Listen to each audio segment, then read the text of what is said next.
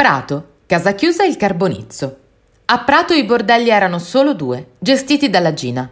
La Gina andava nei suoi bordelli solamente per riscuotere. La gestione pratica era infatti delegata ad altre due maîtresse, che evidentemente godevano della sua incontrastata fiducia.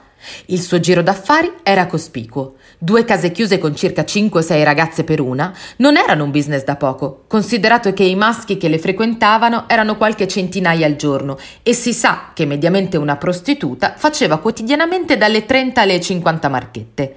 Per farle i conti in tasca basterebbe poco, ma non è carino.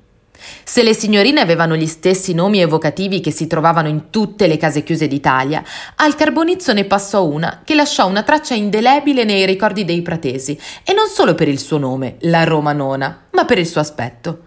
Quello che era particolare era la sua mole, enorme, altissima, talmente grassa che era perfino impossibile abbracciarla. Eppure lei, che sembrava essere presa da un racconto di Hemingway e di Bukowski, era la più richiesta forse anche per la curiosità.